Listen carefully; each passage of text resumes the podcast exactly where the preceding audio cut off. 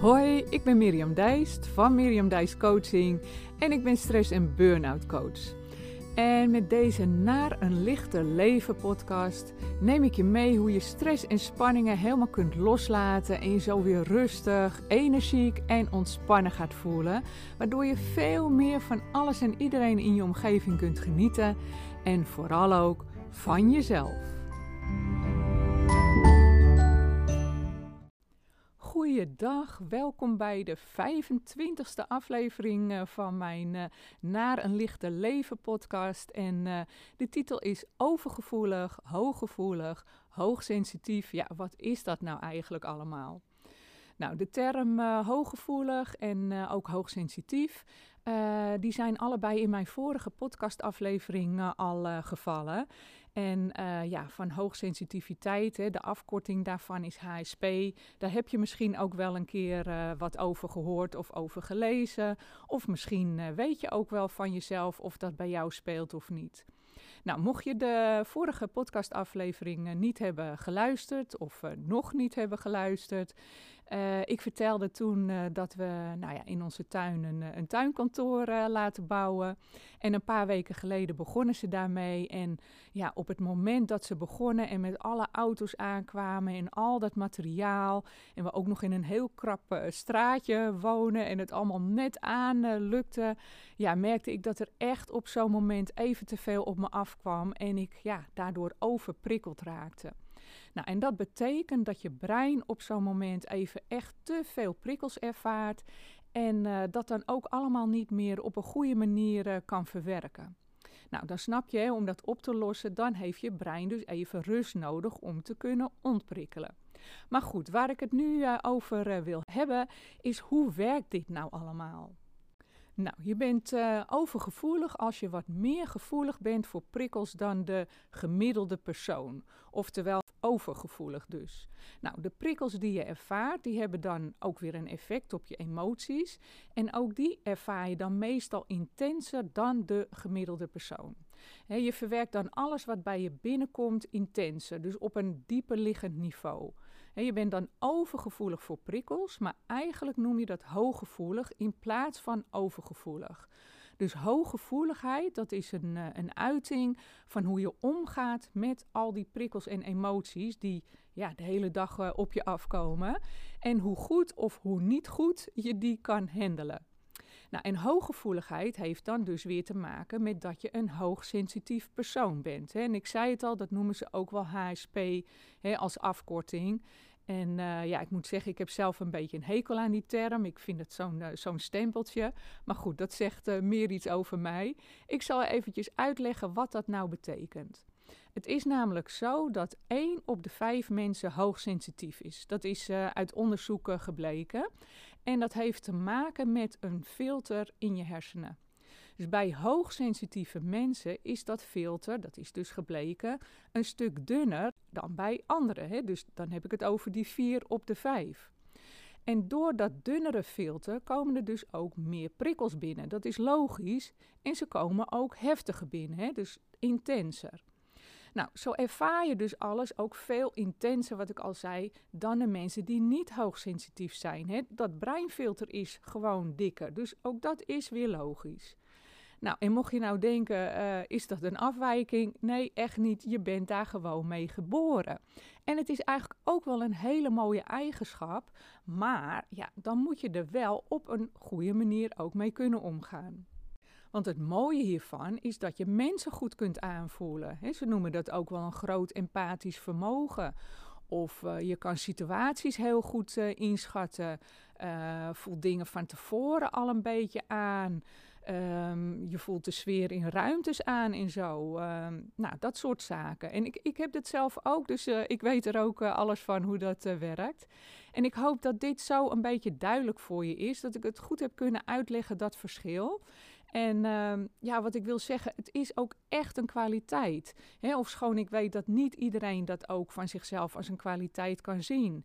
Ik zeg wel eens, ik zou mijn werk als coach nooit zo goed uh, kunnen uitvoeren als ik deze kwaliteit niet zou hebben. Maar goed, hè, niet iedereen ziet dat. Dus uh, zo is er uh, jaren geleden, toen ik een vaste baan nog had, door mijn manager toen een keer gezegd van ja, jij reageert ook altijd zo emotioneel. En daardoor probeerde ik maar uit alle macht uh, voortaan niet zo uh, over te komen meer. En uh, me dan maar wat zakelijker op te stellen.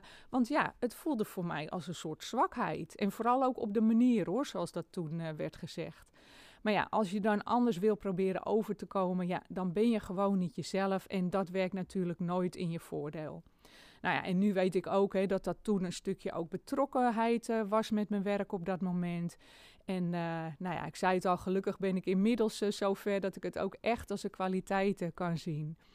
Maar goed, het is dan wel nodig om dat af en toe ook uit te leggen, hè, dat je de dingen nou eenmaal anders ervaart. Uh, er zijn dus heel wat mensen die precies begrijpen hè, wat je bedoelt en, en hoe de dingen op jou overkomen. Hè, dat is die 1 op de 5, dus 20 procent. Maar ja, goed, die andere 80% uh, dus niet. Bijvoorbeeld zoals mijn manager uh, die ik toen had. En ze kunnen zich dan ook geen voorstelling maken hoe dat allemaal voor jou is. En dat is ook weer logisch, want andersom kan je dat eigenlijk ook niet, hè, mocht je dit bij jezelf herkennen. Want uh, ja, ik weet nog wel in de coronaperiode ook, dat is een paar jaar geleden. Toen uh, lieten wij onze badkamer uh, verbouwen en uh, nou echt alles moest, moest daar veranderd in worden. Dus alles werd eruit gehaald en moest ergens anders komen. Dus er moesten nieuwe leidingen ook gevreesd worden. En nou, dat was me toch een kabaal. En nou, dan was ik ochtends blij dat ik lekker naar mijn coachruimte kon gaan.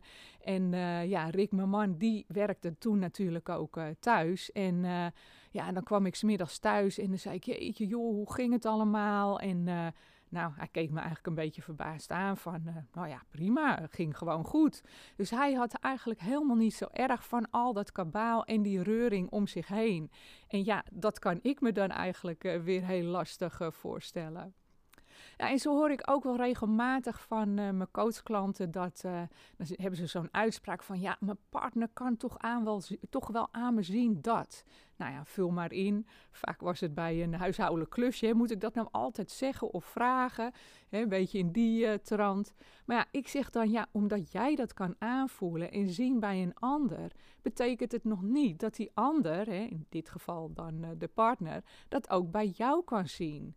Dus dan is het ook heel belangrijk om te vertellen wat je nodig hebt om zo'n moment, in plaats van denk dat je ja, dat die ander dat nou toch onderhand wel moet kunnen weten en uh, aan je moet kunnen zien.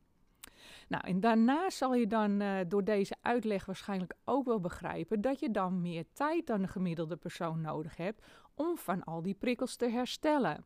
Gewoonweg omdat je er ook veel meer ervaart. Want ja, als je jezelf die rustmomentjes dan niet uh, gunt, he, ik vertelde dat al, dan ga je door die overprikkeling ook chronische stressklachten ontwikkelen. Ja, en dat is natuurlijk ook niet zo gek, hè? Ik zei het al, je ervaart natuurlijk meer prikkels. Je brein moet dus harder werken om daarvan te herstellen. En gun jezelf dan geen rustmomentjes. En daarmee bedoel ik rustmomentjes voor je brein, hè? Dat, je, dat je met je volledige aandacht ergens bij bent.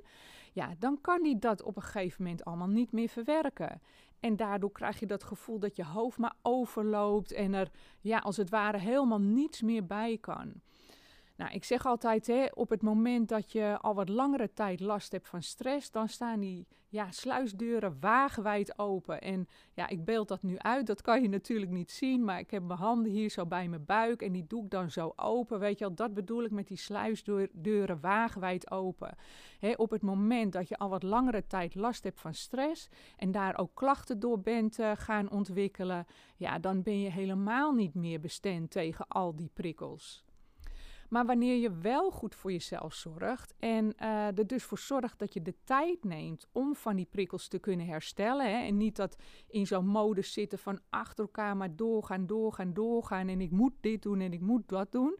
Ja, als je hè, dus wel goed voor jezelf zorgt en die momenten wel neemt, dan creëer je een soort ja, natuurlijk beschermingsfilter. Zo noem ik het. Het zal niet uh, wetenschappelijk onderlegd zijn, maar ik ervaar dat zo. En ik zie dat ook bij mijn coachklanten. Uh, wanneer ik ze dan op een gegeven moment ook uh, leer om op een andere manier daarmee om te gaan. He, waardoor je hoofd veel rustiger kan blijven. En dat merk je ook in jezelf. He. Dan verdwijnt dat gejaagde en dat onrustige gevoel.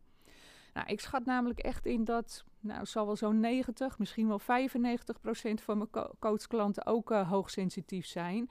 Hè, dus, dus is dit een onderwerp die eigenlijk altijd wel in mijn coachtrajecten naar voren komt. En uh, nou, dan daar weer 9 van de 10 denk ik dat die klanten dat van tevoren niet eens bij zichzelf hebben beseft.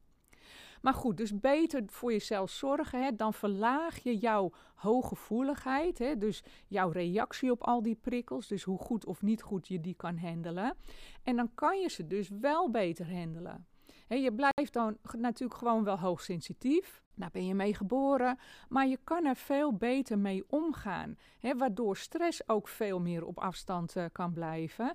En je dan ook vervolgens veel meer als een kwaliteit kan gaan ervaren. Nou, dat eventjes een heel stukje uitleg, een stukje kennis. Uh, denk er eens even over na hoe dat uh, voor jou is. En uh, misschien herken je het verhaal wel als je het nog helemaal niet had beseft. En ehm, ja, daar zit ik ook ineens aan te denken. Ik heb trouwens een, een test ook van, die is ontwikkeld door Ilene Aron. En dat is een Amerikaanse onderzoekster en die heeft als eerste onderzoek gedaan naar deze eigenschap. Want het is echt een mooie eigenschap. En die heeft een soort zelftest ontwikkeld. Nou, ik heb die ook. Mocht jij zeggen van, goh, daar ben ik eigenlijk wel benieuwd naar, naar die test, om dat bij mezelf eens eventjes na te gaan. Nou, stuur me dan gewoon een mailtje, dan stuur ik je hem door. En dat kan gewoon naar info.miriamdijscoaching.nl dus ben je benieuwd naar die zelftest? Ik heb hem voor je. En uh, geen enkel probleem, dan stuur ik hem uh, nou, naar je door. Nou, dan was dit het weer uh, voor nu. En ik zou zeggen, fijne dag en tot de volgende keer.